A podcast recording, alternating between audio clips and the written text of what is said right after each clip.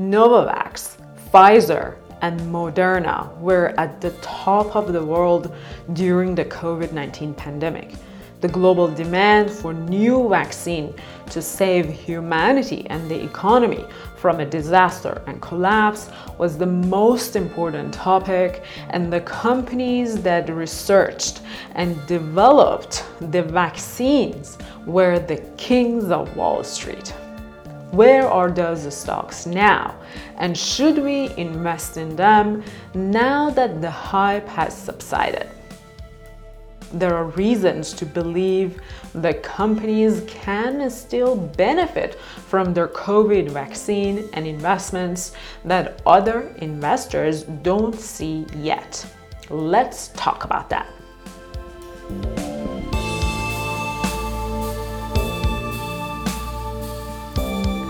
I am Huda Mer, founder and CEO of StockCard, and on this channel, I share detailed fundamental analysis and interesting investment stories. The rise and fall of vaccine stocks are one of the latest and most fascinating Wall Street stories. Novavax was an $8 stock in February 2020, and a 3,700% jump later was a $300 stock in early 2021. Pfizer was a $30 stock in Feb 2020, and a two times jump gave it a $60 per share valuation in December 2021. And Moderna was a roughly $20 per share stock in February 2020 and a $450 a stock in September 2021, a 2,150% jump in 19 months. All three stocks are now drastically lower than their all time highs of the pandemic era, which means there may be an opportunity to buy them at a great price, benefiting from the fact that the market is now up to the next hype and has forgotten all about vaccine stocks. Investing in vaccine stocks when no one is looking at them only makes sense if the companies are fundamentally solid and undervalued, and there are reasons to believe there is still solid demand for their products and that investors are not pricing that demand into the vaccine stock prices yet. Let's look at their fundamentals, discuss whether the current valuation is justified considering possible and potential new or recurring demand for COVID vaccine stocks, and then decide whether to buy or not.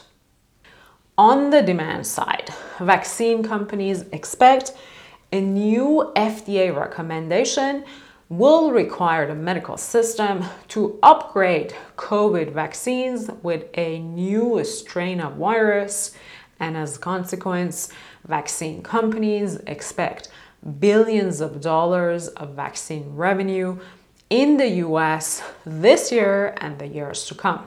Additionally, there is a high expectation and demand for combining COVID and flu vaccine so the population can get immunized in one shot and the entire health ecosystem can be more efficient. According to the CEO of Moderna at the Jefferies Investment Conference, there is demand for 50 to 100 million doses of the COVID 19 vaccine every year in the US alone. Compare that to 150 million annual flu vaccine shots in the United States and the 50 to 100 million doses for COVID shots is a reasonable demand. This means there is an opportunity for additional revenue and potentially recurring revenue from COVID vaccinations in the future. Now that we know there is demand, let's jump into the fundamentals and see which company between the three is better positioned to benefit from the ongoing COVID vaccine demand. First up is Novavax, ticker NVAX. The company's market cap is about 600 million on a minimum forecasted 1.4 billion revenue this year and about 700 million in cash Investors must expect something wrong to price the company at 600 million in market cap, less than the cash it has on hand. Looking at its latest quarterly earnings report, Novavax made no money, or worse, it has reported a negative revenue this year so far. It makes no free cash flow and carries more than $2 billion in total liabilities. So, at first glance, and looking at immediate data, the company seems to be doomed. However, if you review the company's latest earnings report in a little bit more details, it is forecasting an annual revenue of between 1.4 to 1.6 billion in 2023 coming from COVID vaccination program and the possibility of producing combined influenza and COVID vaccines in the future. It has already secured 800 million in vaccine orders for 2023.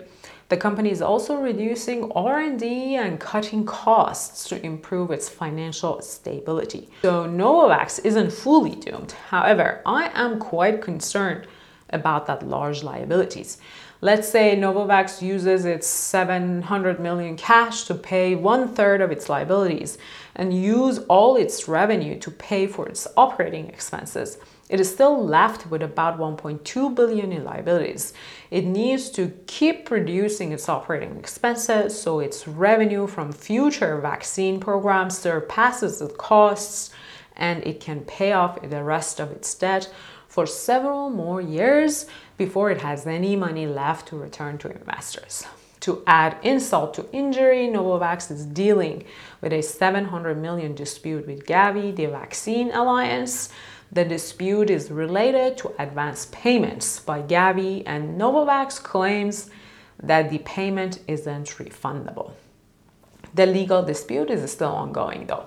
With all those challenges, it feels like the stock is overvalued even at a 0.4 times price to sales ratio.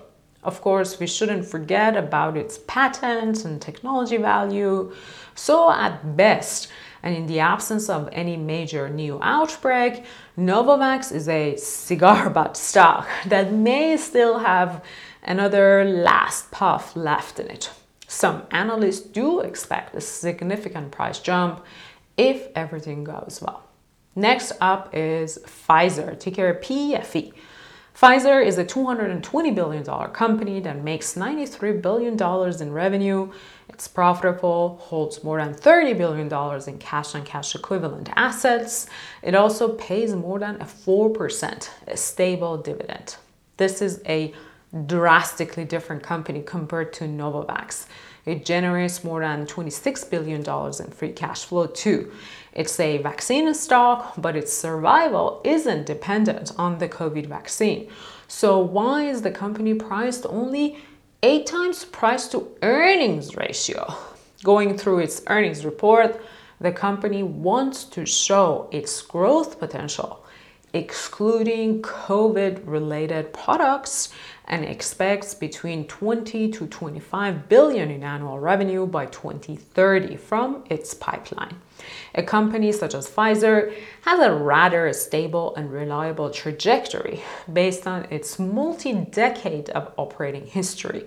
And if you look at the historical price to earnings ratio trend, it is hovering at a historically low level, indicating possible upsides. Next, I'll go through Moderna's fundamentals and then we can discuss which stock is worth buying now. I recommend you research all three stocks yourself using their stock cards. I leave a link to all three in the show notes. Or you can simply type a stockcard.io in your browser and then add a backslash and the company's ticker symbol at the end to go to the company's stock card. If you're curious about other COVID vaccine stocks and wonder whether there are a few undervalued gems in the bunch, type COVID in the search bar on a stock card and you'd get the list as well. I leave a link to that list in the show notes too. The last stock on our list today is Moderna, ticker MRNA. Moderna is a $47 billion company with $5 billion in expected revenue from the COVID vaccine program in 2023. It was profitable last quarter and has nearly $17 billion in cash and cash equivalents. Like Novavax, it is also working on the combined flu and COVID 19 vaccine, but unlike Novavax, it has several other products in the pipeline. Moderna is focused on bringing its mRNA technology to other vaccines, such as HIV, Lyme, or norovirus, and therapeutics such as different kinds of immuno-oncology and rare diseases, among others. On further review of the company's financials and latest earnings report, you'll see that most of its net income last quarter came from income tax benefits driven by R&D credits. That's because the company has drastically increased its R&D expenses. Although you do not like to see a drastic cost increase in companies that you invest, an R&D expenditure increase for a biotech company that isn't plagued by significant liabilities like Novavax, it is a good news. It's an indicator of potential future revenue. At a two and a half times price to sales ratio, with significant cash on the balance sheet and a solid pipeline to develop new mRNA based vaccines and treatments, Moderna seems to be a typical high risk, high reward biotech bet. However, be mindful that the two and a half times price to sales is based on the last fiscal year's revenue of 15 million, thanks to the COVID 19 vaccine revenue. This year, so far, the company has only confirmed or forecasted at $5 billion in revenue, which brings the price to sales ratio up to more than nine times. So Moderna can be a good bet if you can tolerate the risk of price volatility. Investing in biotech always comes with the risk of delayed drug developments, significant market sensitivity to even the smallest news about the drug development programs, and the possibility of never getting an actual product out into the market. So now let's recap what we have discussed so far and decide what to do with these old vaccine race winners. Vaccine stocks are drastically lower than at the peak of the COVID 19 pandemic demand for the COVID vaccine hasn't gone away, and there is an opportunity to generate recurring revenue from annual COVID vaccination and COVID plus flu vaccination programs. Novavax is the riskiest of all three because of almost entire reliance on the COVID vaccine and a significant amount of debt the stock is priced to reflect its shaky balance sheet, but it feels like a cigar butt stock with one last puff left. Pfizer is the exact opposite of Novavax. It's profitable, makes free cash flow, and has a significant amount of cash on the balance sheet. It also has a solid new vaccine and drug development pipeline, relying on its historical price to earnings ratio, the stock seems to be undervalued. Lastly, Moderna is somewhere between Pfizer and Novavax. It has lots of cash on the balance sheet and a good pipeline of non COVID vaccines and therapeutics. The company has a solid balance sheet that it could use to invest in R&D to bring its mRNA technology to the market in the future. So what does all this tell us? Pfizer is most likely the most reliable investment of the three, but most likely it won't be a Big 10 bagger.